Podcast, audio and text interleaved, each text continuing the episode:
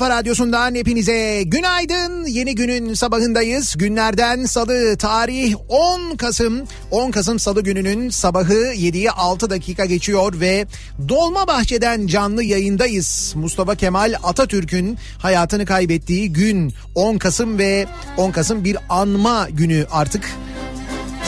Mustafa Kemal'i anmak için hayata gözlerini yumduğu yerden Dolmabahçe'den bu sabah yayınımızı gerçekleştiriyoruz.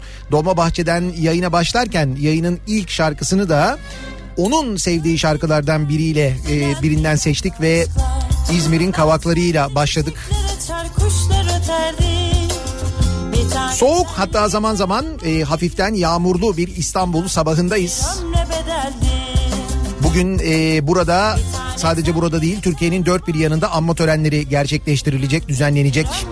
Dolmabahçe'de bu törenlerin merkezinde yer alan noktalardan bir tanesi ki burada şimdiden hazırlıklar yapılmış vaziyette. Elbette pandemi sebebiyle bu sene biraz daha fazla önlem alınmış durumda. Beşiktaş Belediyesi burada ve Dolmabahçe'nin genelinde bir organizasyon hazırlamış. Ee, Dolmabahçe önündeki ağaçlı yol gün boyu Mustafa Kemal'in sesiyle yankılanacak. Onu söyleyelim eğer bugün buraya gelirseniz bu taraflarda olursanız. Ve biz elbette programımızın ilerleyen dakikalarında daha çok konuşacağız Atatürk'ten. Atatürk'ün ne anlam ifade ettiğini bizim için aynı zamanda uzun uzun konuşacağız. Bizim yayınımızın hemen ardından Kripto Odası programı Güçlü Mete ve Candaş Tolga Işık. Onlar da burada olacaklar. Yine Kızım da yalnız 9'u 5 geçede dahil olmak üzere buradan bir özel yayın gerçekleştirecekler. Bahtını da adı gibi Dolmabahçe'den hepinize bir kez daha günaydın. Bahtını da adı gibi kapkara yazdın Yüreğimi coşturan köpüklü dalgalar Beklersem seni bir gün getirir mi bana Ah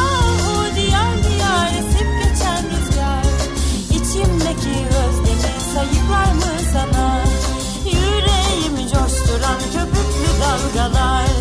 Beklersem seni bir gün getirir mi bana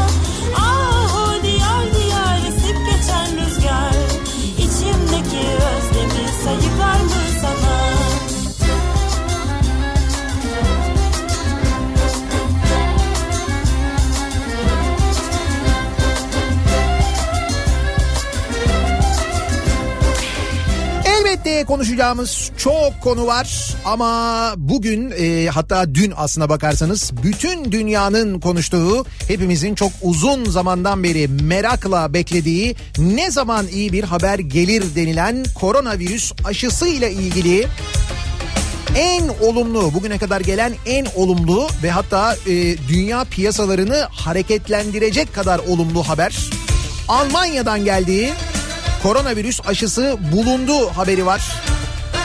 Yani dün gerçekten bu haber geldikten sonra baya böyle bütün dünyadaki borsalarda bir dalgalanma oldu. Bizde de bir dalgalanma oldu ama bizimki aşı yüzünden değildi.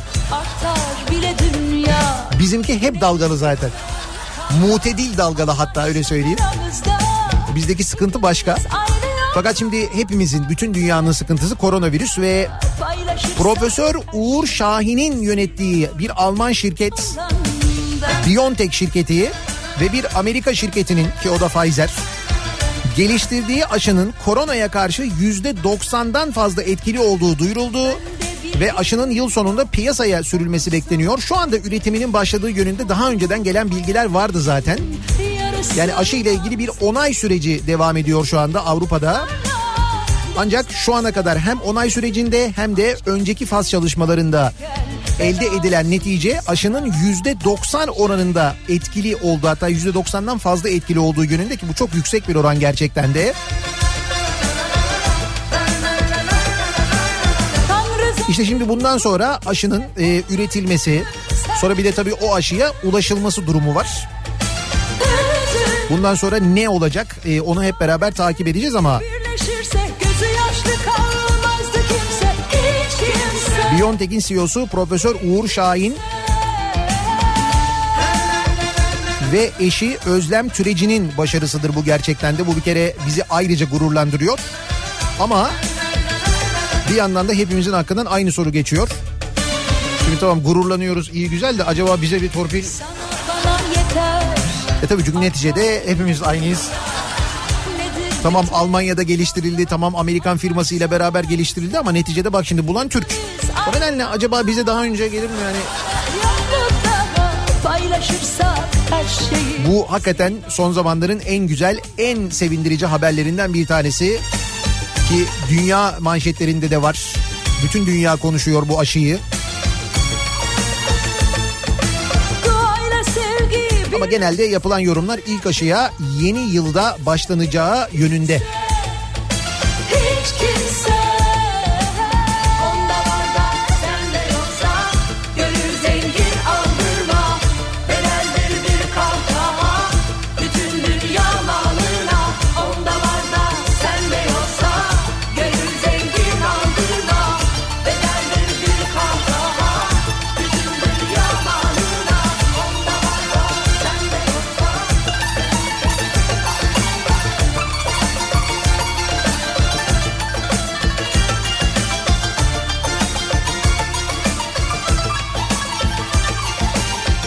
Evet aşı bulundu ancak aşının e, üretilmesi sonra bize ulaşması belli ki yılbaşından önce mümkün olamayacak. Demek ki bu önümüzdeki günler yılbaşına kadar olan hatta belki yılbaşından sonra da bir müddet daha devam edecek olan bu dönem çok önemli bir dönem. Çünkü gerçekten de sayılarla ilgili inanılmaz bir artış var vaka sayısı ile ilgili maalesef sadece Türkiye'de değil bütün dünyada öyle. Ancak Türkiye'deki artışı biz tabii dünya kadar net bir şekilde öğrenemediğimiz için vaka sayılarını net bir şekilde bilemediğimiz için ki neden bilemediğimizi, neden bu vaka sayılarını öğrenemediğimizi herhalde şu son iki gündür yaşadığımız gelişmelerden anlamışsınızdır. Yani haber alma özgürlüğümüzün aslında nasıl kısıtlandığını, bilgi edinme hakkımızın aslında nasıl kısıtlandığını, ne aşamaya geldiğimizi o konuda şu son iki günde çok daha iyi anladık diye tahmin ediyorum.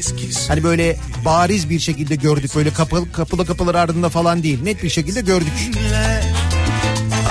Yani konuşun denmeden konuşulamadığını gördük mü? Hiçbir şey diriltmez. Gördük değil mi iki gündür? 24 saat gık diyemediler. 24 saat. O anlı şanlı gazeteciler, yorumcular, televizyon kanalları, gazeteler gık diyemediler gık. 24 saat, 24 saat sonra o da muhtemelen onlara konuşun denmedi de işte böyle açıklamalara bakarak artık konuşabiliriz herhalde falan diye. Şimdi bu ortamda herhangi bir konuyla ilgili bilgi almak ki buna korona da dahil ya da sağlıklı bilgi almak, bilgi edinmek ne kadar e, mümkün? İşte onun takdirini siz yapın. Kaldı ki doğru sayıları vermediğimiz için, vaka sayılarını gizlediğimiz için birçok ülke tarafından biliyorsunuz riskli bölge statüsüne alındık. Dünya Sağlık Örgütü bu konuyla ilgili bize kızdı. Ama biz hala aynı noktadayız. 2000 diyoruz, 2500 diyoruz. Başka ülkelerde 20 binler, 30 binler, 40 binler, 50 binler hatta bazı ülkelerde 100 binler konuşulurken biz hala bu kadar vaka sayısına rağmen 2000 ile Yaktım 2500'de ya da 3000'le geçiriyoruz günü. Dün vardı bir e, İzmir'de görev yapan bir hocanın açıklaması. Sadece İzmir'de bir günde tespit edilen pozitif vaka sayısının 2000'den fazla olduğunu söyledi. Sadece İzmir'de. Siz bunu bütün Türkiye ile bir hesaplayın bakalım tekrar. Nasıl bir rakam çıkıyor? İşte o nedenle bizim bu önlemleri e, uygulamamız ve önlemlere uymamız, kendi önlemlerimizi mutlaka almamız gerekiyor. Nitekim bu konuyla ilgili Ankara'da da mesai saatleriyle ilgili bir yeni karar alınmış. Ankara Valiliği tarafından alınan kararla organize sanayi bölgeleri, küçük sanayi siteleri, sanayi kuruluşları için 16 Kasım'dan itibaren geçerli olmak üzere mesai saatlerinin 7 ila 16 olarak düzenlenmesine vardiya saatlerinin de buna göre oluşturulmasına karar verilmiş.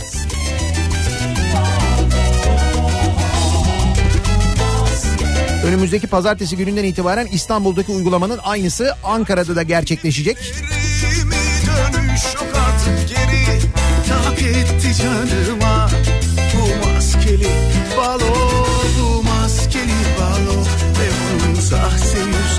Kaldı ki dünden itibaren zaten Ankara'daki kamu kuruluşlarının mesai saatleriyle ilgili de değişiklikler yapıldı. Bu maskeli balo 8-17, 8-30-17-30, 9-18 ve 10-19 şeklinde 4 farklı şekilde Ankara'daki kamu kurumlarının mesai saatleri değiştirildi zaten. O dünden, e, yo dünden beri değil. Dur bakayım e, 11 Eylül'den beri ha bu şekilde uygulanıyor. O zaten bu şekilde devam ediyordu. Şimdi bir de organize sanayi bölgeleri, küçük sanayi siteleri ve sanayi kuruluşları içinde böyle bir karar alındı. Çıkmaz yollarına saplanmışım ben sana muhtacım Dört yanımda uçurumlar perişan. Sana muhtacım Dört yanımda uçurumlar perişan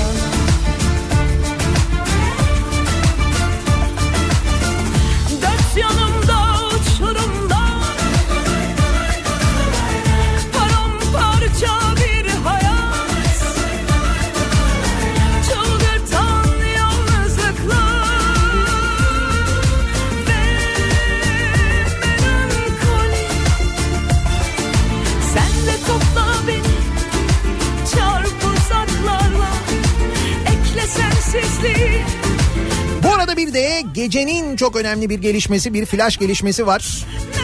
Azerbaycan'la e, Azerbaycan'la Ermenistan arasında devam eden bir çatışma durumu vardı. Ermenistan yenilgiyi kabul etti ve Dağlık Karabağ'da bir ateşkes anlaşması imzalandığı dün gece yarısından sonra duyuruldu. Bilmiyorum haberiniz var mı? Azerbaycan'da şu anda Bakü'de kutlamalar var. Azerbaycan'ın her yerinde kutlamalar var. Bir yandan böyle bir gelişme de yaşandı aynı zamanda. Gel gör çıkmaz yollarına saplanmışım ben sana muhtacım. Dört yanımda uçurumlar perişan. Sana muhtacım. Dört yanımda uçurumlar perişan.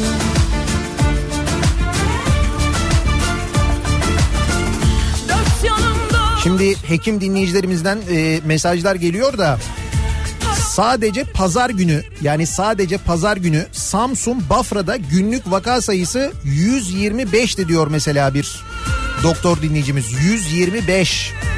Sadece Samsun Bafra. Bafra nüfus olarak Türkiye'nin 500'de biri. 125 çarpı 500 bir hesap edin bakalım kaç kişi çıkıyor günlük ki işte dün konuşuyorduk ya.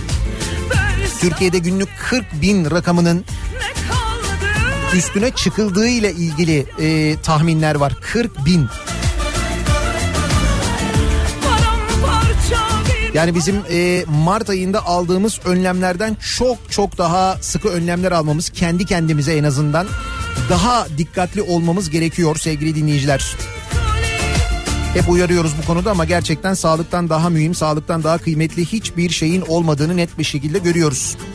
İstanbul'da dinleyenler için bir uyarımız var ki dün İstanbul'da bazı yollar trafiğe kapatılmıştı. Bugün de aynı şekilde hafta sonu gerçekleşecek Formula 1 yarışlarının tanıtım çekimleri için bazı yollar trafiğe kapatılıyor ki bugün 8.30'la 11.45 arasında sahil yolu Avrasya Tüneli son çıkışla çatladı kapıya gelmeden önceki dönüş sahil Sirkeci istikametine trafiğe kapalı olacak. Yine Galata Köprüsü'nün kapalı olmasını bekliyoruz. Bugün 8.30'dan 11.45'e kadar Galata Köprüsü Karaköy istikameti yine trafiğe kapalı olacak. Yani şöyle söyleyeyim Avrasya Tüneli'nden Galata Köprüsü dahil Galata Köprüsü çıkışına kadar olan yol buna Eminönü ve Sirkeci'de dahil olmak üzere kapalı olacak. Eminönü trafiğini epey bir karıştırır bugün. 11.45'e kadar orada böyle bir durum var haberiniz olsun. Bu arada dün Arnavutköy'de Formula 1 e, bu tanıtım çekimleri sırasında Formula 1 aracı bozulmuş bilmiyorum gördünüz mü onu?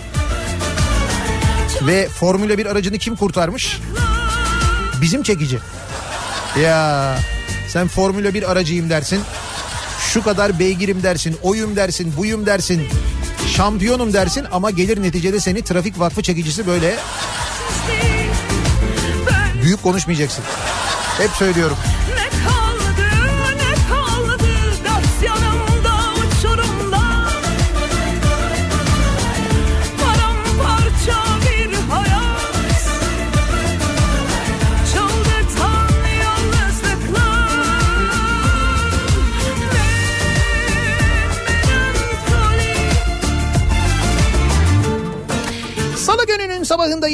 7'yi 21 dakika geçiyor saat. Nasıl bir sabah trafiğiyle güne başlıyoruz? Hemen dönelim trafiğin son durumuna bir bakalım göz atalım.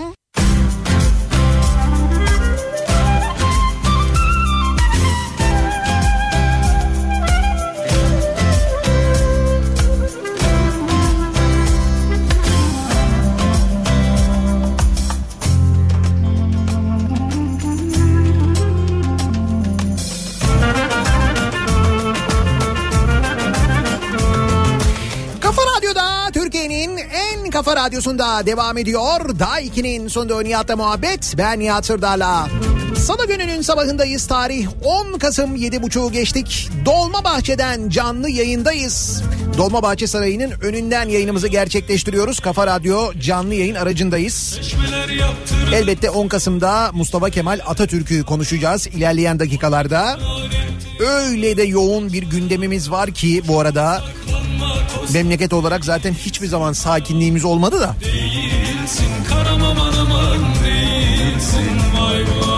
Dünden beri hatta hafta sonundan beri yaşadığımız, Türkiye'de yaşadığımız iç politika ile ilgili gelişmeler. Ki kimilerine göre o hala yok sayılsa da. Ama yok artık izin aldılar konuşabiliyorlar. Konuşabiliyorlar, yazabiliyorlar, fikir beyan edebiliyorlar. Ne kadar önemli bir şeymiş değil mi? Ee, bu konuda özgür olması insanın. Yani söylemek istediğini söyleyebilmesi, düşündüğünü anlatabilmesi, yazabilmesi, ekranlarda çıkıp konuşabilmesi, özgürlük ne kadar kıymetli bir şeymiş değil mi?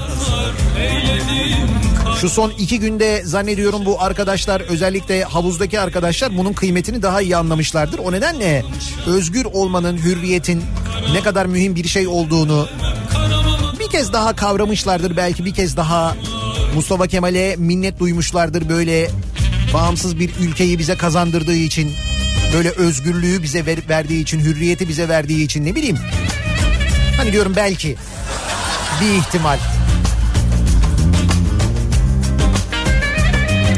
Korona aşısının bulunmasıyla ilgili gelişme bütün dünyada elbette sevinçle karşılanırken piyasaları hareketlendirecek kadar olumlu karşılanırken bir yandan bir yandan da o aşıya ulaşmamızın epey bir vakit alacağı gerçeğini unutmayalım ne olur.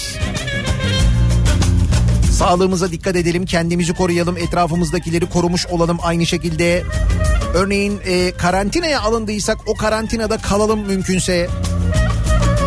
Mesela şu arkadaş gibi yapmayalım. Zonguldak'ın Alaplı ilçesinde meydana gelen trafik kazasında 3 kişi yaralandı. Kazayı yapan sürücünün evde karantinada olması gerektiği ortaya çıktı. Karantinada olması gerekirken dışarıda arabayla geziyor bir de kaza yapıyor üstüne. 3 kişiyi de yaralıyor aynı zamanda. Başkasının HES kodunu kullanan mı istersin? Yalan söyleyen mi istersin? vay karam Değilsin. Karam aman aman Değilsin vay vay. Bir de tabii e, tabii üzerinden zaman geçti ya. Türkiye için çok da uzun bir zaman aslında bakarsanız. Üzerinden ne kadar geçti kaç gün geçti? Depremi hemen unuttuk. Biz hemen unutuyoruz. Öyle şeyleri hemen geride bırakıyoruz. Halbuki İzmirliler e, hala hatırlıyorlar. Hatta dün akşam hatta gece saatlerinde İzmir'i yine böyle epey bir sarsan dörtten büyük bir deprem meydana geldi galiba değil mi? Dün akşam İzmir'de İzmir ve çevresinde hissedilen bir artçı yine kendini hissettirdi deprem. Bakınız e, deprem sonrasında İzmir depremi sonrasında en çok konuştuğumuz konulardan bir tanesi işte bu imar barışı adı altında para toplanması ve kaçak yapılara göz yumulmasıydı. Bunun sonraki depremlerde de Türkiye'nin birçok yerinde, Türkiye'nin birçok yeri deprem bölgesi çünkü ciddi sorunlara, sıkıntılara sebep olacağı ile ilgili konuşuyorduk.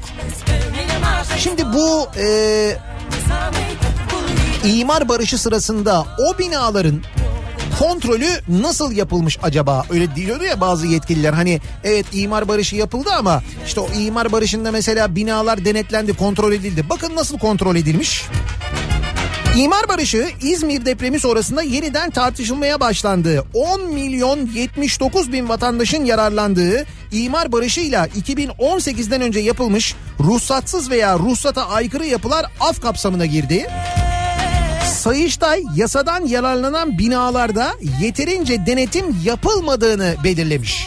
Bunu belirleyen bu arada Sayıştay devletin kurumu diyor ki evet bu binalar af kapsamına girdi ama bu binalar denetlendi mi? Hayır yeterince denetlenmedi. Sayıştay'ın raporunda Çevre ve Şehircilik Bakanlığı il müdürlüklerinin binaları uydu görüntülerinden ortofoto ya da Google Earth gibi programlardan incelediği belirtilmiş. Uydu görüntüleri ise binanın kat sayısı ya da iç mekanlarındaki değişiklikleri yansıtmamış ve denetimler yetersiz kalmış. Yani af kapsamına giren binaları nereden incelemişler? Google Earth'ten.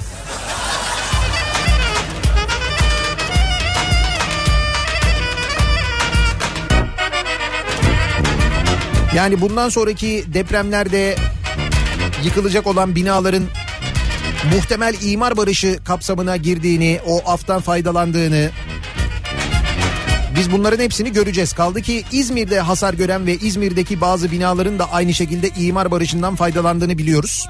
İşte nasıl denetlenmiş bu binalar meğerse böyle denetlenmiş. Google Earth'ten bakmışlar. Nasıl kullanıyoruz teknolojiyi süper değil mi? Çok acayip. Zaraz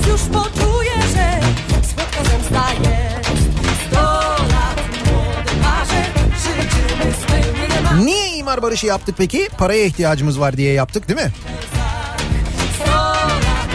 Televizyonda reklamlar yayınladık. Reklamlarda Hasan Kaçan'ı oynattık falan. Devlet vatandaşıyla helalleşiyor falan dendi. Ha, sonuç bu işte. Peki paraya ihtiyacımız var mı? Şimdi yaptığımız harcamalara bakıyoruz. Mesela dün konuşmuştuk. Değil mi? Kaç tane ihale saydık? Kaç tane saray saydık? Bitlis'e Ahlat'a 120 milyon liraya Cumhurbaşkanlığı sarayı yaptırıyoruz. Yaptırdık. Yanına 42 milyon liraya da millet bahçesi yaptırıyormuşuz. Yetiyor mu? Yetmiyor. Mesela şöyle şeyler de yapıyoruz. Çorum İl Özel İdaresi ve Orta Karadeniz Kalkınma Ajansı. Böyle bir ajans da varmış. İşbirliğiyle 3,5 milyon lira harcanarak bir e, Dodurga Tıbbi Aromatik Bitki Merkezi yapılmış. 3,5 milyon lira harcanmış. Dodurga Tıbbi Aromatik Bitki Merkezi. Burada fotoğrafı da var. Kocaman bir yer böyle. İşte burada kapari, kişniş, kimyon, ekinezya, rezene, sarı kantaron, lavanta, tıbbi papatya, oğul otu, tıbbi nane, tıbbi adaçayı, Anadolu adaçayı, ısırgan otu, İstanbul kekiği, ak kekik, kara buğday, sinir otu, tıbbi hatmi ve ebe gümeci gibi bitkiler ve aromatik bitki fidanları yetiştirilmesi planlanmış. Bu maksatla kurulmuş bir tesismiş burası. 3,5 milyon lira harcanmış. Sonra e, bu tesis açılmış tabii törenler mörenler bilmem neler falan filan. Bir buçuk yıl geçtikten sonra aniden tesis kapatılmış. Kekik birisine dokundu herhalde. Seralarda ve açık alanda bulunan fideler kurumuş. 3,5 milyon liralık tesis içerisindeki son sistem cihazlarla birlikte atıl durumda kalmış. Yılda 10 milyon fide yetiştirilmesi hedeflenen tesislerin çürümeye terk edildiğini söyleyen CHP İl Başkanı Mehmet Tahtasız burada en az 100 kişi istihdam edilir. Tesislerde her şey var ki hakikaten fotoğrafı var her şey var. Neden açılmıyor işletilmiyor anlamış değiliz demiş. Ben sana söyleyeyim orada yetiştirdikleri şeylerden birine kesin birinin alerjisi vardır. Ya Çorum Valisi'nin ya Çorum Belediye Başkanı. Kesin öyle bir şeydir ha. Ya da oradan yediği bir şey dokunmuştur, gıcık olmuştur. Kapatın orayı demiştir. Oluyor ya böyle işte o binayı cezalandırın falan cezalı bina. Oluyor böyle şeyler oluyor biliyorsun mantıksızlık bizde var. Osman Aga ti cvijet Da ti budem zet 3,5 milyonluk bu esrar perdesi Esrar perdesi deyince aklıma geldi. Acaba orada birileri şey yetiştirmiş ol Yok canım. Hani arada o kadar otun arasında kim anlayacak oğlum boş ver ya falan.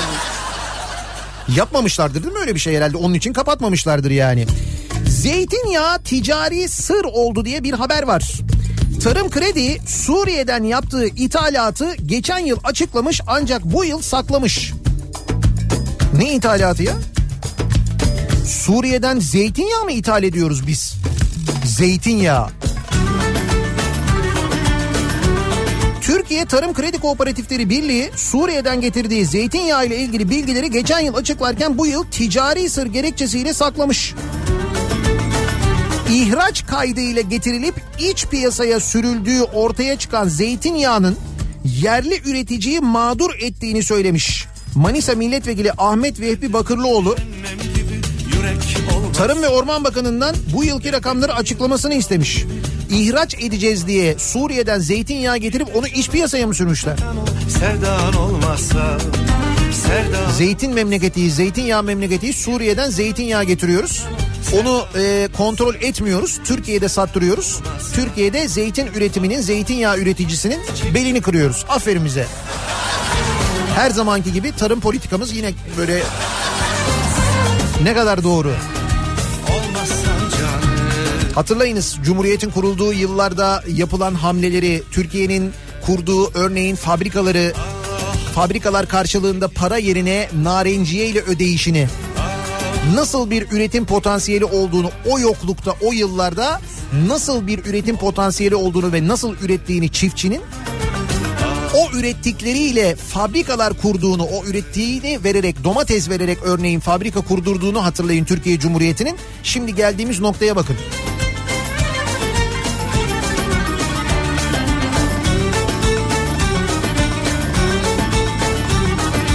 Buyurun Ezogel'in bu yıl ithal mercimekle pişecek diye haber var. İşte geldiğimiz nokta bu. Üretim alarm veriyor, ithalat ikiye katlandı. Bir zamanlar dünyanın en önemli kırmızı mercimek üreticilerinden biri olan Türkiye bugün iç piyasada yerlilik oranında yüzde 50'lere kadar gerilemiş.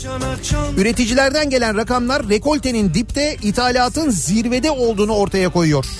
Bir de can katan sevdan olmasa Nereden alıyoruz kırmızı mercimeği?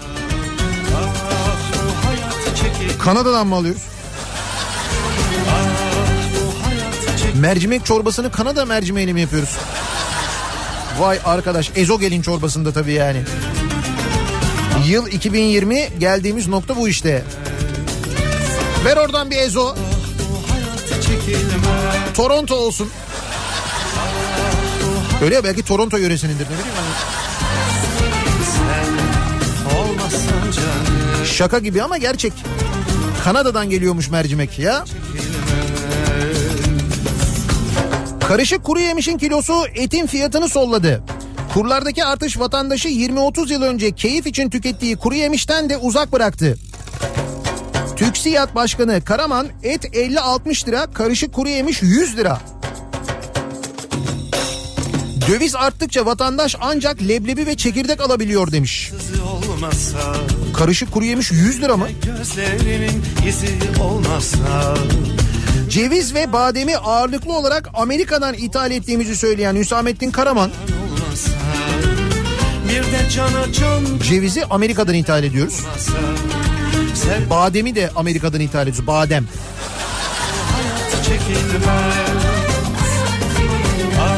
Gerçekten çok başarılıyız yani. Hani böyle bir kabine değişikliğinden falan bahsediliyor ya. Acaba diyorum Tarım Bakanı... Yok canım. Bu başarıların üstüne asla öyle bir şey olmaz herhalde değil mi? çekilmez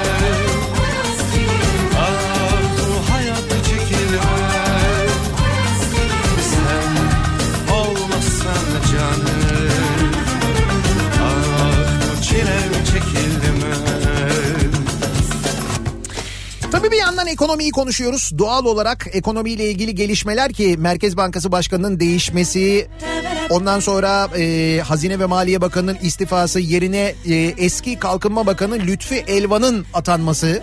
Dün evet Berat Albayrak'ın yerine Lütfi Elvan atandı gece. Ama bunların bizim e, ekonomimize etkisi ne olacak? Eğer bir etkisi olacaksa onu görmemiz epey bir vakit alacak. Şu andaki durum ne? Yoksulluk sınırı 7273 lira, açlık sınırı Türkiye'de 2494 lira olmuş sevgili dinleyiciler. Evet geldiğimiz nokta bu. Asgari ücrette sonuncuyuz. Dar gelirli 2021 asgari ücret zamlarını merakla beklerken 2020 asgari ücreti euro karşısında eridi. 2943 liralık brüt asgari ücret Ocak ayında yaklaşık 450 euroya denk geliyordu. Euro 10 lirayı geçince ki şu anda biraz geriledi. Asgari ücret de 295 euroya geriledi. Yani 450 eurodan tam 295 olmasın da 300 olsun şu anda. 450 eurodan 300 euroya geriledi asgari ücret yılbaşından bugüne. Ve bu 25 Avrupa ülkesi arasında Türkiye'yi asgari ücrette sonuncu yapmış vaziyette. Sonuncuyuz. Euro bazında baktığınızda sonuncuyuz. Şimdi Bulgarların neden akın akın Edirne'ye geldiğini cuma, cumartesi ve pazar günü deli gibi alışveriş yaptığını, neden deli gibi alışveriş yaptığını anlıyor musunuz? boş ver üzülme sen Gurur yapma eğlen neşelen O sırada biz de e, mümkün olduğunca işte nasıl geçinebiliriz diye düşünüyoruz. Hatta bazılarımız mesela emeklilik hayali kuruyor. Hani emekli olursam bir de yanında emekli maaşı gelirse bir yandan çalışmaya elbette devam ederim. Hani emekli maaşı belki bizi biraz rahatlatır mı falan diye düşünüyoruz. Hatta bazılarımızın daha da çılgın hayalleri var. Diyoruz ki ya emeklilikte yaşa takıldım ya ben hani acaba bununla ilgili bir yasa falan. Çılgın hayal. Mümkün mü böyle bir şey? Dün konuşmuştuk ya hani Çalışma ve Sosyal Güvenlik Bakanlığı bütçe görüşmeleri yapılıyor Meclis Bütçe Komisyonu'nda. Dün konuşmuştuk fakirlik tanımı ile ilgili. Bakanın e, fakirlikle ilgili böyle bir tanımlamaları, nitelendirmeleri vardı. İşte orada bu komisyon görüşmeleri sırasında emeklilikte yaşa takılanlarla ilgili önergeler veriliyor. Şey Bunun görüşülmesi, komisyonda görüşülmesiyle ilgili önergeler veriliyor. Komisyonda HDP emeklilikte yaşa takılanların sorunlarının çözülmesi için bakanlık bütçesine 30 milyar lira eklenmesine ilişkin bir önerge vermiş ancak bu önerge reddedilmiş. Aynı şekilde İyi Parti'nin emeklilikte yaşa takılanlar için bakanlık bütçesine 15 milyar lira ödenek konulması önerisi de reddedilmiş. Pazarlık var yani. 30 diyorlar, eh, 15 diyorlar, hayır. HDP'li Garop Aylan kaynak var. Saraylara, yandaşlara giden kaynakları bütçede durdursak bütün vatandaşlarımızı emekli edebiliriz. EYT'lilerin derdini çözebiliriz.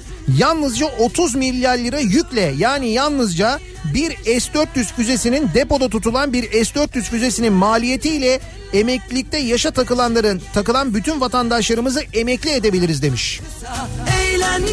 Yani bakanlığın bütçesine bir 30 milyar eklense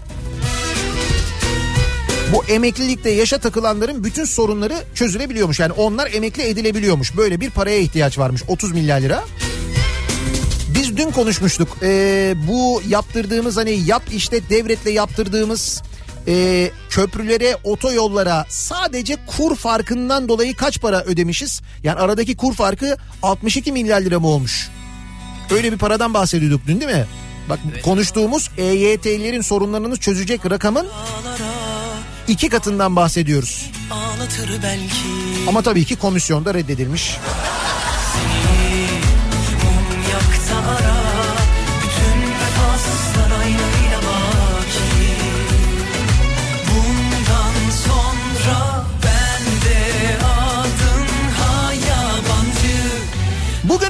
Sevindirici haberi, dünün de tabii en çok konuşulan haberi koronavirüs aşısının bulunması. Almanya'da bulunan aşı, BioNTech ve Pfizer'in bulduğu aşı. Bir Türk çiftin aynı zamanda sahibi olduğu şirketin ve onların geliştirdiği aşının dünyada böyle bir başarı kazanması elbette hepimizi mutlu etti. Peki bizde durum ne? Şimdi biz mesela e, bu aşıdan alıyor muyuz? Bunun hazırlığını yaptık mı? Bunun anlaşmasını yaptık mı? Bakınız e, İngiltere bu aşıdan 10 milyon tane ilk aşamada alacağını duyurmuş. Bunun anlaşmasını yaptığını duyurmuş mesela. Biz böyle bir anlaşma yaptık mı? Bir ön hazırlığımız var mı? Bunu bilemiyoruz. Bir açıklama yok Sağlık Bakanlığı'ndan. Ama şöyle bir gelişme var. Ben size Türkiye'de sağlıkla ilgili ne olduğunu şöyle anlatayım. Hani bu Çam ve Sakura hastanesi açılmıştı hatırlıyor musunuz? Japonlarla birlikte açmıştık. İsmine Çam ve Sakura koymuştuk falan. İşte şöyle hastane, böyle hastane, bu kadar büyük, şöyle iyi, böyle teknolojik falan demiştik. Mesela dün orada bir eylem vardı. Bundan haberiniz var mı? Sağlık çalışanları dün eylem yapıyorlardı. Başakşehir Çam ve Sakura Şehir Hastanesi'nde sağlık çalışanları Haziran ayından bu yana kendilerine ek ödeme yapılmamasını protesto etmişler. Bir araya gelen yaklaşık 100 hekim ve sağlık çalışanı dakikalarca süren bir alkışlı protesto gerçekleştirmişler ve dayanacak gücümüz kalmadı demişler. Bende Halkımıza feryadımızdır diye aynı zamanda bir de açıklama yapmışlar. Taleplerini sıralamışlar. Sağlık çalışanları da bu sırada bunu yaşıyorlar biliyor musunuz? Cumhuriyet'in ilk kurulduğu yıllardaki devrimler ve sonrasındaki gelişmelerle kendi aşısını üretebilen bir memleket haline gelen Türkiye'nin bugün geldiği nokta. Sağlıkla ilgili geldiğimiz nokta bu işte.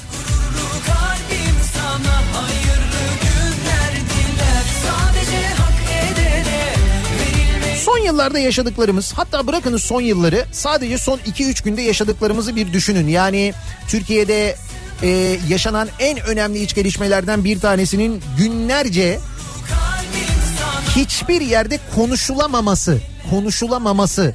Yani hiçbir yer demeyelim tabii haksızlık etmeyelim. Biz konuştuk, konuşan e, televizyonlar vardı, yazabilen gazeteler vardı ama sayıları ne kadar az değil mi? İşte bugün geldiğimiz nokta bu bizim. Dolayısıyla kıymetini daha da iyi anlıyoruz yıllar geçtikçe.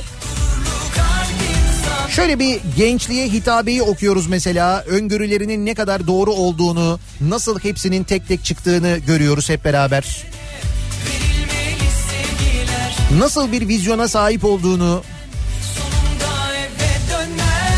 nasıl bir cesarete sahip olduğunu ve nasıl bir vatansever olduğunu anlıyoruz Atatürk'ün. Şimdi bugün Dolmabahçe'den yayınımızı gerçekleştirirken e, 9'u 5 geçeyi beklerken bir yandan aynı zamanda saygımızı göstermek için bu sabah dinleyicilerimize soruyoruz. Şimdi Atatürk demek, vizyon demek, hürriyet demek, cesaret demek, vatansever, gerçekten vatansever olmak demek. Sizce Atatürk demek ne demek diye bu sabah dinleyicilerimize soruyoruz. Konu başlığımızı bu sabah böyle belirliyoruz. 10 Kasım sabahında Gazi Mustafa Kemal Atatürk'ü birlikte konuşarak anıyoruz. Sizce Atatürk demek ne demek? Atatürk demek bu sabahın konusunun başlığı. Sosyal medya üzerinden yazıp gönderebilirsiniz mesajlarınızı. Twitter'da böyle bir konu başlığımız, bir tabelamız, bir hashtagimiz an itibariyle mevcut. Atatürk demek başlığıyla Twitter'dan yazıp gönderebilirsiniz mesajlarınızı. niyatetniyatsırdar.com elektronik posta adresimiz. Bir de WhatsApp hattımız var 0532 172 52 32 0532 172 kafa. Buradan da yazabilirsiniz mesajlarınızı. Dolma Bahçe'den canlı yayındayız. Kafa Radyo canlı yayın aracından yayınımızı gerçekleştiriyoruz. Reklamlardan sonra yeniden buradayız.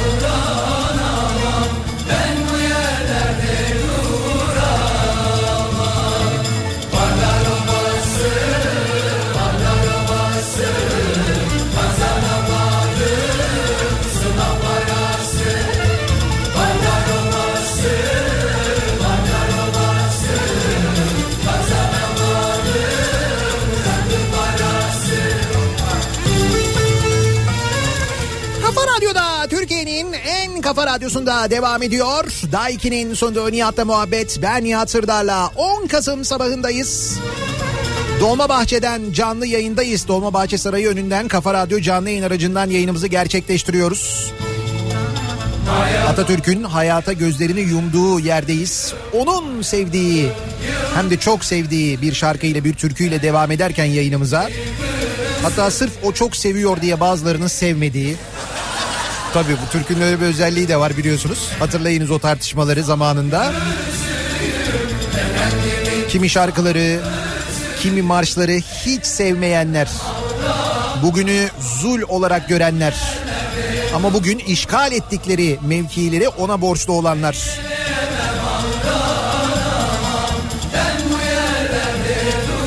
Onlar için Atatürk demek başka anlamlar ifade edebilir.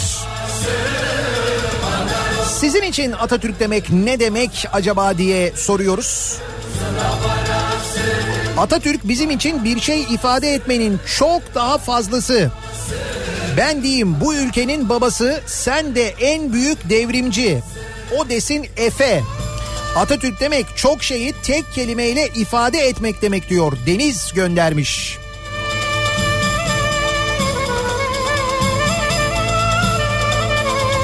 Atatürk demek üretim demek, istihdam demek, hakça bölüşüm demek. Her fabrika bir kaledir demek. O kaleleri özelleştirip satmak demek değil mesela değil mi? Atatürk demek özgürlüğüm demek diyor mesela Zeynep göndermiş.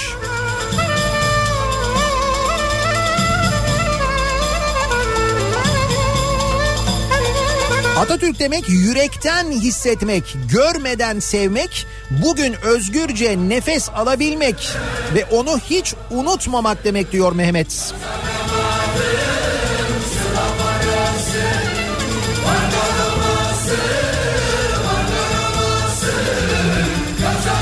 Atatürk demek kula kul olmamak demek diyor Fatih. İstediğinde istifa edebilmek, gazetede, televizyonda istediğin yorumu yapabilmek demek.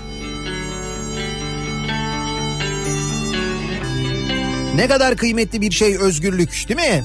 Haber alma özgürlüğü, haber verme özgürlüğü ne kadar önemli bir şey.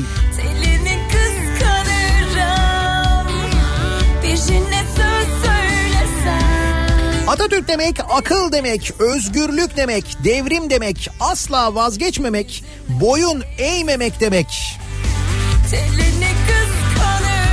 Gençliğe hitabedeki mirasına yeterince sahip çıkamamanın mahcubiyetiyle saygı, sevgi ve minnetle anıyorum diyor Gökhan. Gençliğe hitabedeki öngörülerinin tek tek gerçekleşiyor olması, gerçekleşmesi, bizzat içinde yaşıyor olmamız.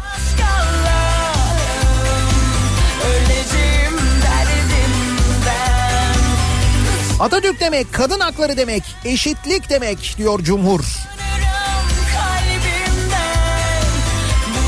Bugün dünyanın demokrasi beşiği denilen ülkelerden çok önce kadınlara seçme ve seçilme hakkının verilmesi demek mesela değil mi? Bugün kadına reva görülen konum değil. Bak o yıllarda Cumhuriyet'in ilk kurulduğu yıllarda kadına seçme ve seçilme hakkını veriyor.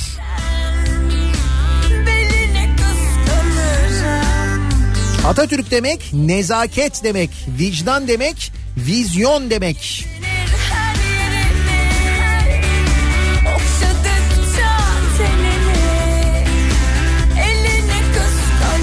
Atatürk demek hala ümit var demek diyor Yağmur.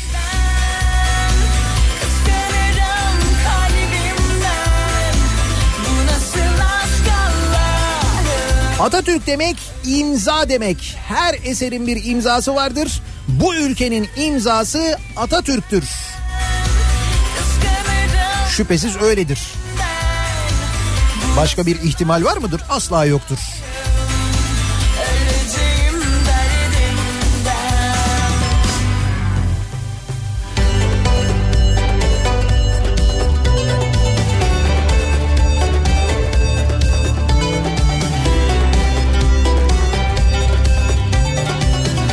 Demek ölümsüz bir aşk demek diyor İzmir'den Serpil.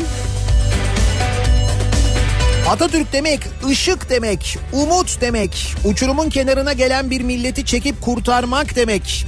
Bir insandan bir komutandan fazlası demek, zeka demek, akıl demek. Bir başka örneği daha yok demek. Atatürk demek cahilin ve cahilliğin sevmediği fikir demek. Kıskanırım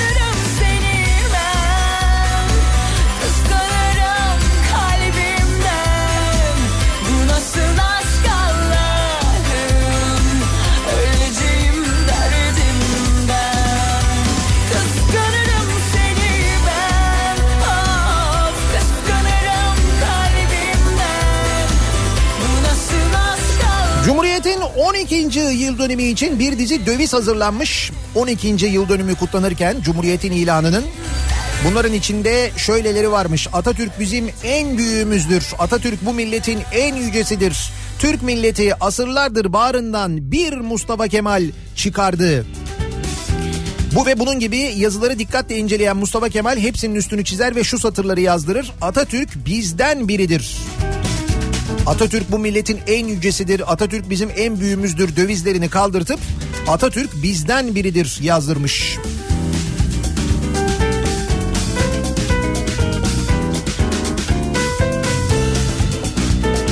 Atatürk demek bilim demek. Atatürk demek sadece bir lider demek değil, direniş demek, mücadele demek, emek demek, umut demek, karakter demek. Bugün onu çok daha iyi anlıyor ve çok daha fazla özlüyorum diyor Bülent Yıldız göndermiş. Anla artık, anla beni. Unut bütün geçenleri. Anla artık, anla beni. Unut bütün.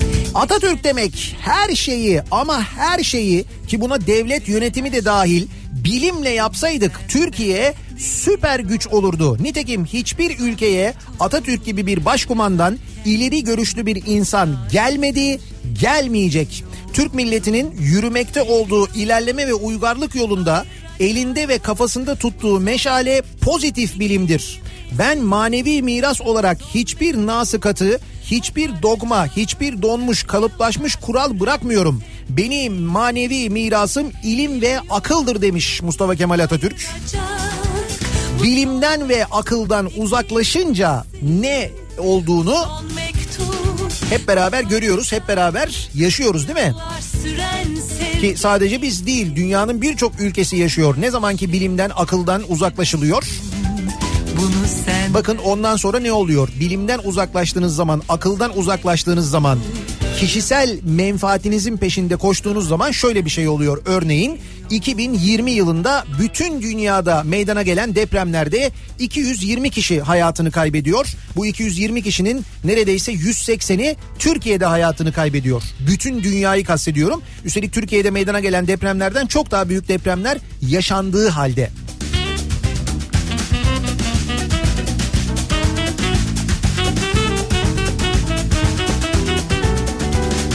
Atatürk demek şu anda şu zamanda en çok ihtiyacımız olan eğitim ve adalet demek diyor İskenderun'dan Ali. Atatürk'le savaşırsan her zaman kaybedersin. Buna herkes dahil. Atatürk her zaman haklı çıkar diyor bir dinleyicimiz. Tarihe bakıyoruz. Evet. üzürsen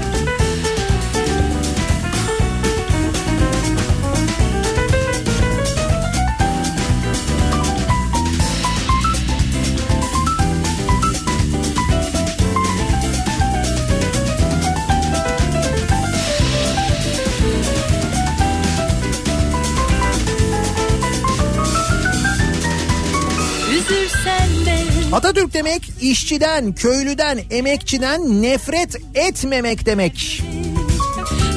Hatta önce onların ihtiyaçlarına cevap vermek, önce onların ihtiyaçlarını karşılamak demek değil mi?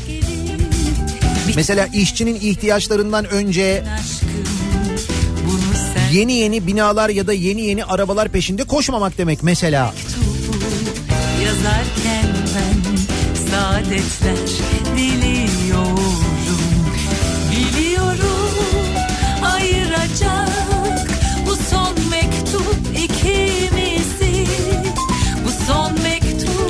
Atatürk demek, Afyon, Kocatepe demek, Çanakkale, Trablusgarp, Sivas, Erzurum, Amasya demek.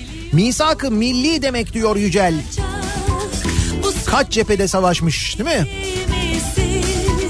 bu son mektup koparacak yıllar süren Atatürk demek vatandaşını azarlamak demek değil, can kulağıyla dinlemek demek.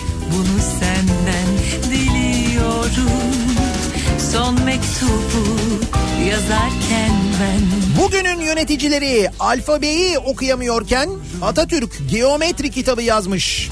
Atatürk demek ilim, irfan demek.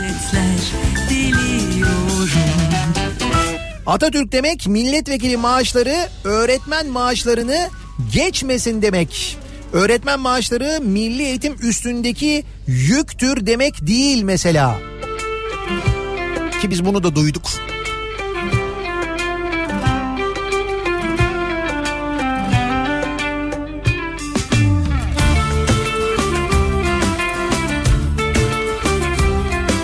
Atatürk demek Türk Rönesansı ve reformu demek. Aklın ve bilimin ışığından gitmek demek diyor Murat.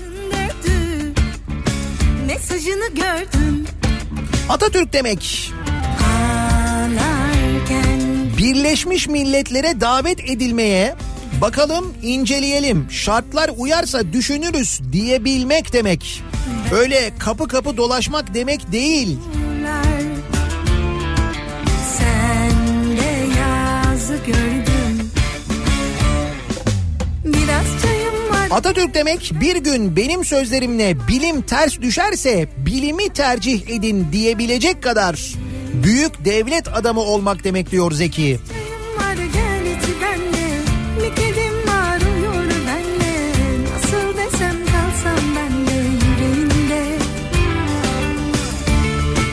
Atatürk demek inanç demek. Geldikleri gibi giderler. Bilim demek. En hakiki mürşit ilimdir, fendir. Ümit demek. Bütün ümidim gençliktedir demiş mesela. Fedakarlıktır. Ben icap ettiği zaman en büyük hediyem olmak üzere Türk milletine canımı vereceğim. Nitekim verdi. Üstelik hayatının en zor sağlık problemlerini en fazla yaşadığı döneminde Hatay'ı Türkiye'ye katabilmek için hayatını riske atarak uzun bir seyahate çıktı 1937'de biliyorsunuz.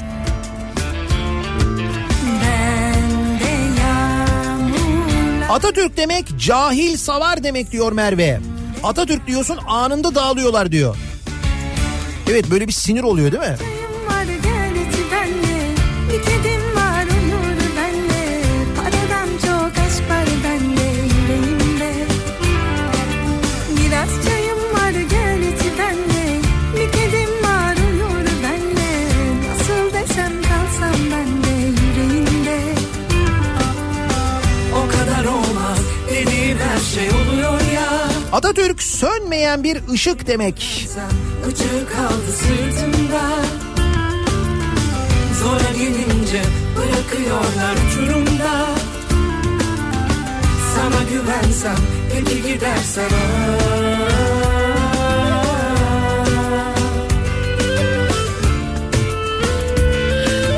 Şimdi dün konuştuğumuz bir haber aklıma geldi de geçtiğimiz cuma günü cuma hutbesinde yine Atatürk anılmadı. Tıpkı 29 Ekimlerde anılmadığı ya da 29 Ekim öncesindeki cuma hutbelerinde anılmadığı gibi bu 10 Kasım'da da anılmadı. O Diyanet İşleri Başkanlığı'nı kuran da Mustafa Kemal Atatürk biliyorsunuz değil mi? Bu Diyanet İşleri Başkanı'nın oturduğu koltukta o saltanatı sürmesini sağlayan ki o da orada bir saltanat sürüyor. O saltanatı sürmesini sağlayan da Mustafa Kemal Atatürk ve onun adını anmaktan icap ediyor. Ona türlü hakaretler edenin o fesli bir tane deli vardı ya gidip onun elini eteğini öpüyordu adam. Ne diyordu? İlim, irfan diyordu değil mi Atatürk? Atatürk demek yurt dışında yaşayan biz Türkler için sonsuz itibar, onurdur. Yaşadığım ülke Fransa'da okul kitaplarında savaş meydanında yenildikleri halde yer bulan bir tarihi liderdir. Fransa'da birçok cadde, köprü ve meydanlara verilen isimdir Atatürk. Bu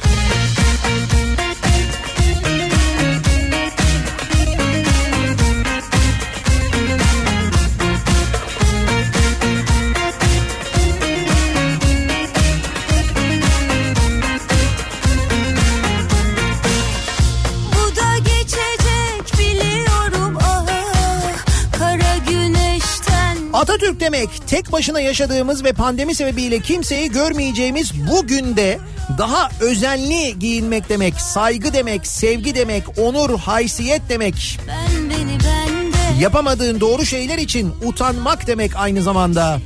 Fazla öyle tamam Kendi kendimle de Dün yaşananlar karşısında utanan olmuş mudur acaba?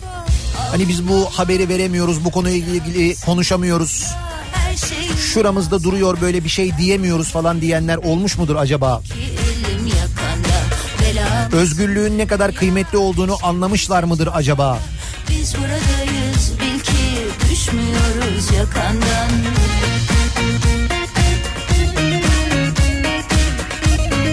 Atatürk demek aydınlık demek. Karanlığın üzerine güneş gibi doğmak demek.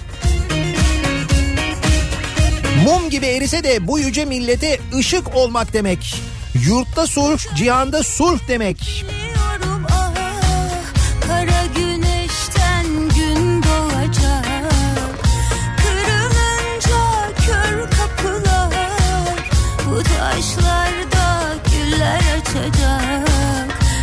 Sinan Meydan'ın dediği gibi eğer 10 Kasım 1938'de gerçekten ölmüş olsaydı 82 yıl sonra bugün onu öldürmek isteyen bu kadar çok suikastçı olur muydu diye soruyor Ufuk. Daha doğrusu Sinan Meydan soruyor Ufuk göndermiş onun sözlerini. Bugün hala uğraşanlar, hala arkasından konuşanlar, hala nefretlerini kusanlar kim onlar? Biraz geçmişlerini araştırdığınızda Kurtuluş Savaşı'na karşı olanların İngiliz mandasına girelim diyenlerin mesela niye onlarla savaşıyoruz ne gerek var savaşmaya diyenlerin torunları olduklarını Mustafa Kemal ve silah arkadaşlarını Kurtuluş Savaşı sırasında vatan haini ilan eden onları öldürebilmek için onlara karşı çıkabilmek için düşmanla birlikte hareket edenler olduğunu da görüyorsunuz aynı zamanda. Çok yorgunum dünya. Kırdın bizi dünya. Çok yorgunuz dünya. Belamısın dünya. Atatürk demek geldikleri gibi giderler demek.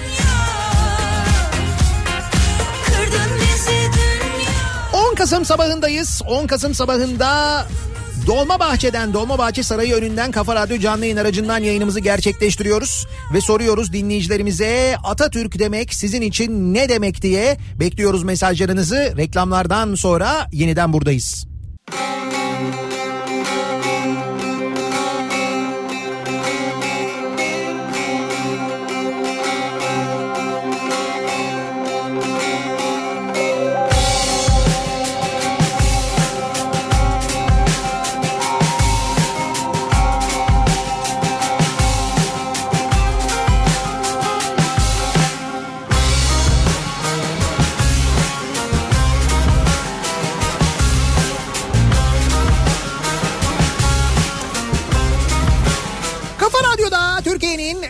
Kafa radyosunda devam ediyor. Daha 2'nin sunduğu Nihat'la muhabbet. Ben Nihat Sırdar'la 10 Kasım Salı gününün sabahındayız. 8.30 geçti saat.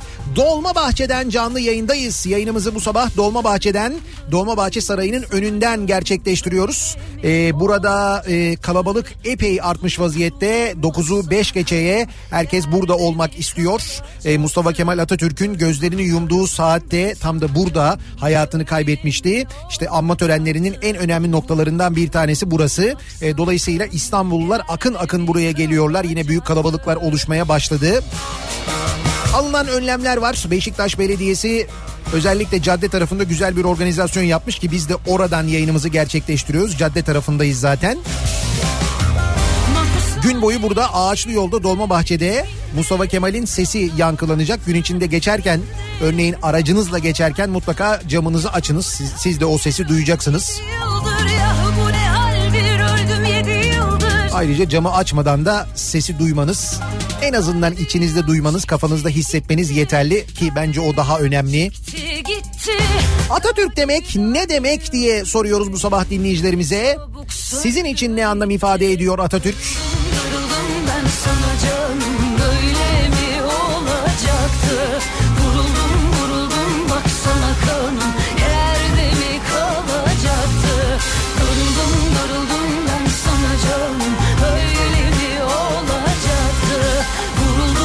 Atatürk demek köylüye milletin efendisi demek.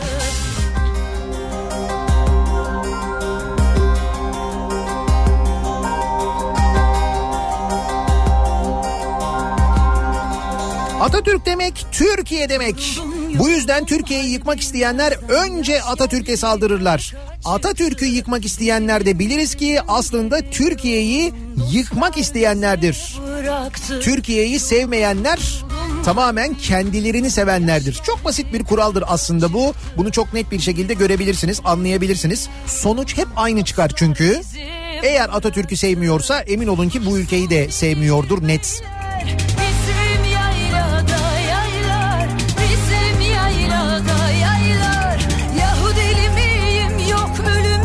Atatürk demek zeki, çevik, ahlaklı insan demek. Sofrada kadın çiftlik hayvanlarından sonra gelirken onları başımızın tacı yapan insan demek.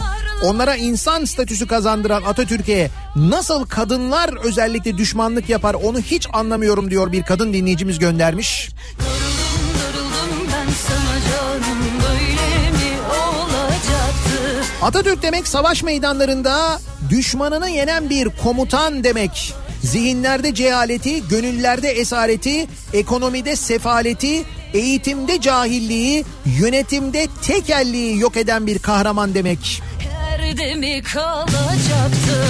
Darıldım darıldım ben sana canım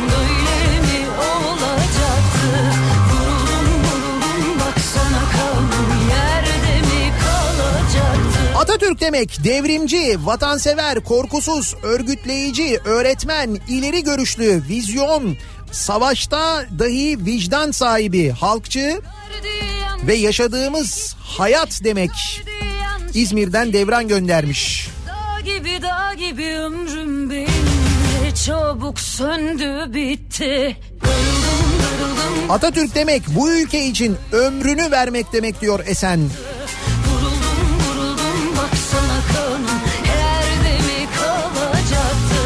Bugün Türkiye'nin dört bir yanında törenler düzenleniyor. Düzenlenecek saat 9'u 5 geçeye hayat duracak. Dünyada böylesine saygı gösterilen, bu kadar sevgi gösterilen, ölümün üzerinden bu kadar vakit geçmesine, bu kadar zaman geçmesine rağmen hala aynı saygıyı hak eden ve aynı saygı ve minnet duyulan kaç tane lider var böyle dünya lideri var.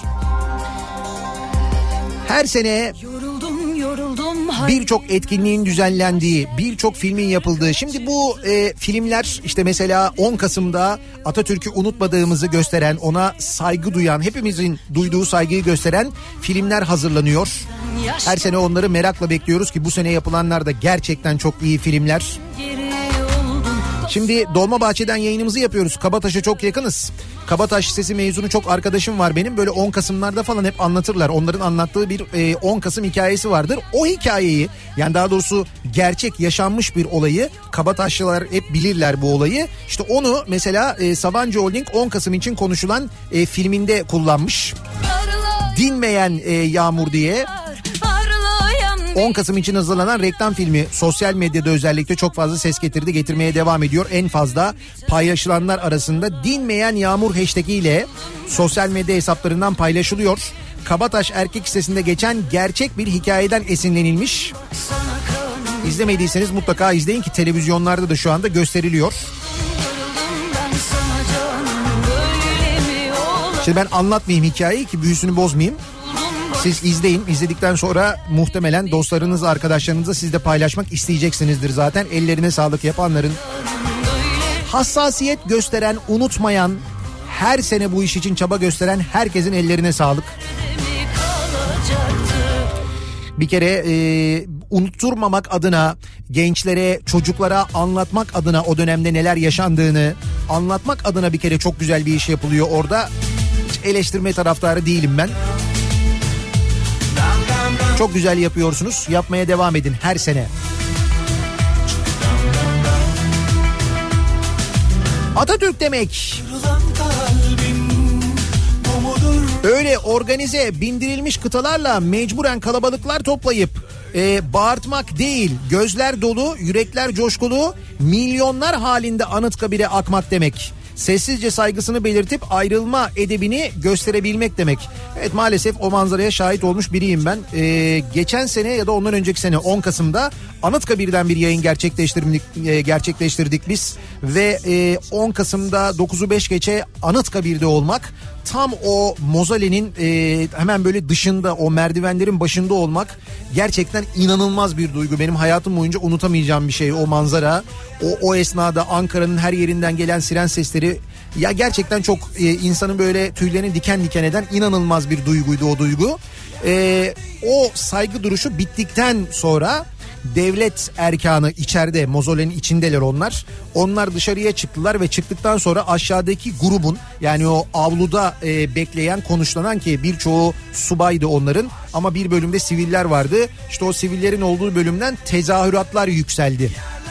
10 Kasım'da oldu bu. Şimdi 29 Ekim'de olan konuşuluyor tartışılıyor ama ben 10 Kasım'da bunun yaşandığına şahit oldum. 10 Kasım'da. Sonra o insanların oraya nasıl alındığını, nasıl listelerle seçerek alındığını işte 29 Ekim'den sonra Fox Haber'de izledik. Görmüşsünüzdür mutlaka.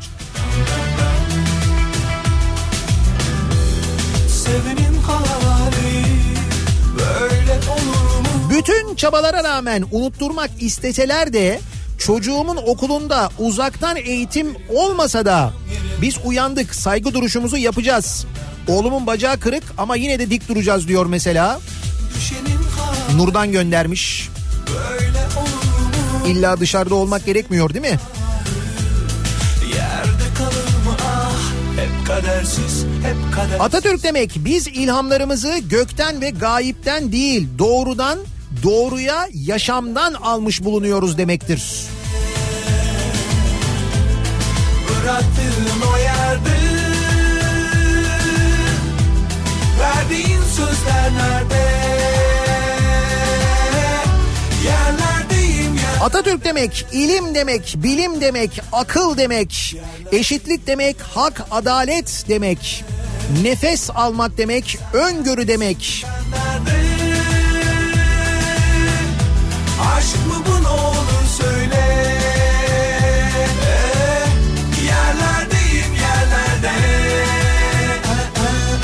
Atatürk demek bağımsızlık demek. Kocaman bir ülke demek. Yokluklar içinden mucize yaratmak demek diyor Adile. Tek soluksuz hiç nefessiz.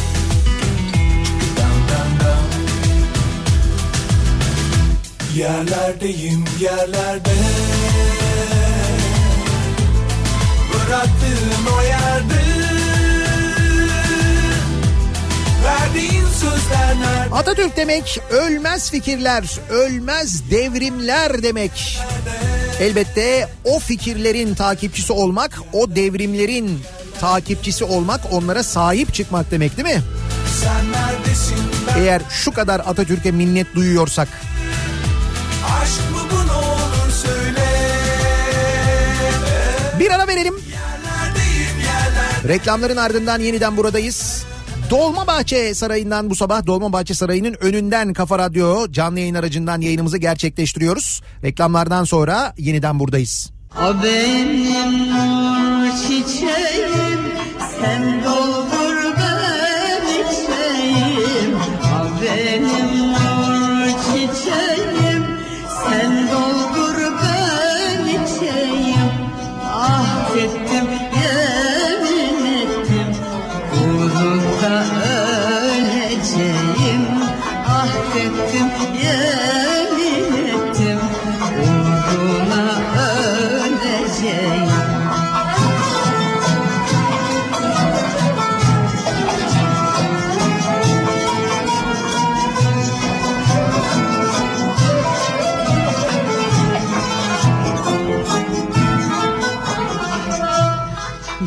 and